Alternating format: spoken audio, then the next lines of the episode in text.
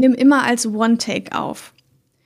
Wenn du dich jetzt während der Episode mal versprichst, und das passiert uns ja allen mal, oder dein Gast verliert den roten Faden, dann lass die Aufnahme einfach weiterlaufen.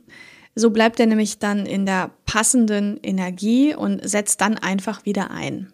Ja, in der Postproduktion kannst du den Teil dann einfach rausschneiden und um den Faden nochmal wieder aufzunehmen, ist es auch wichtig, dass du einfach den Gedanken nochmal formulierst, den du gerade am Erzählen warst, beziehungsweise bitte deinen Gast dann einfach seinen Punkt nochmal, und zwar im ganzen Satz, anzuführen.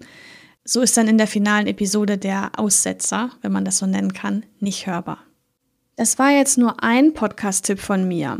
Wenn du mehr von diesen Tipps gerne haben möchtest zum Podcasten, dann werde jetzt kostenfrei Mitglied im Podcast Liebe Club.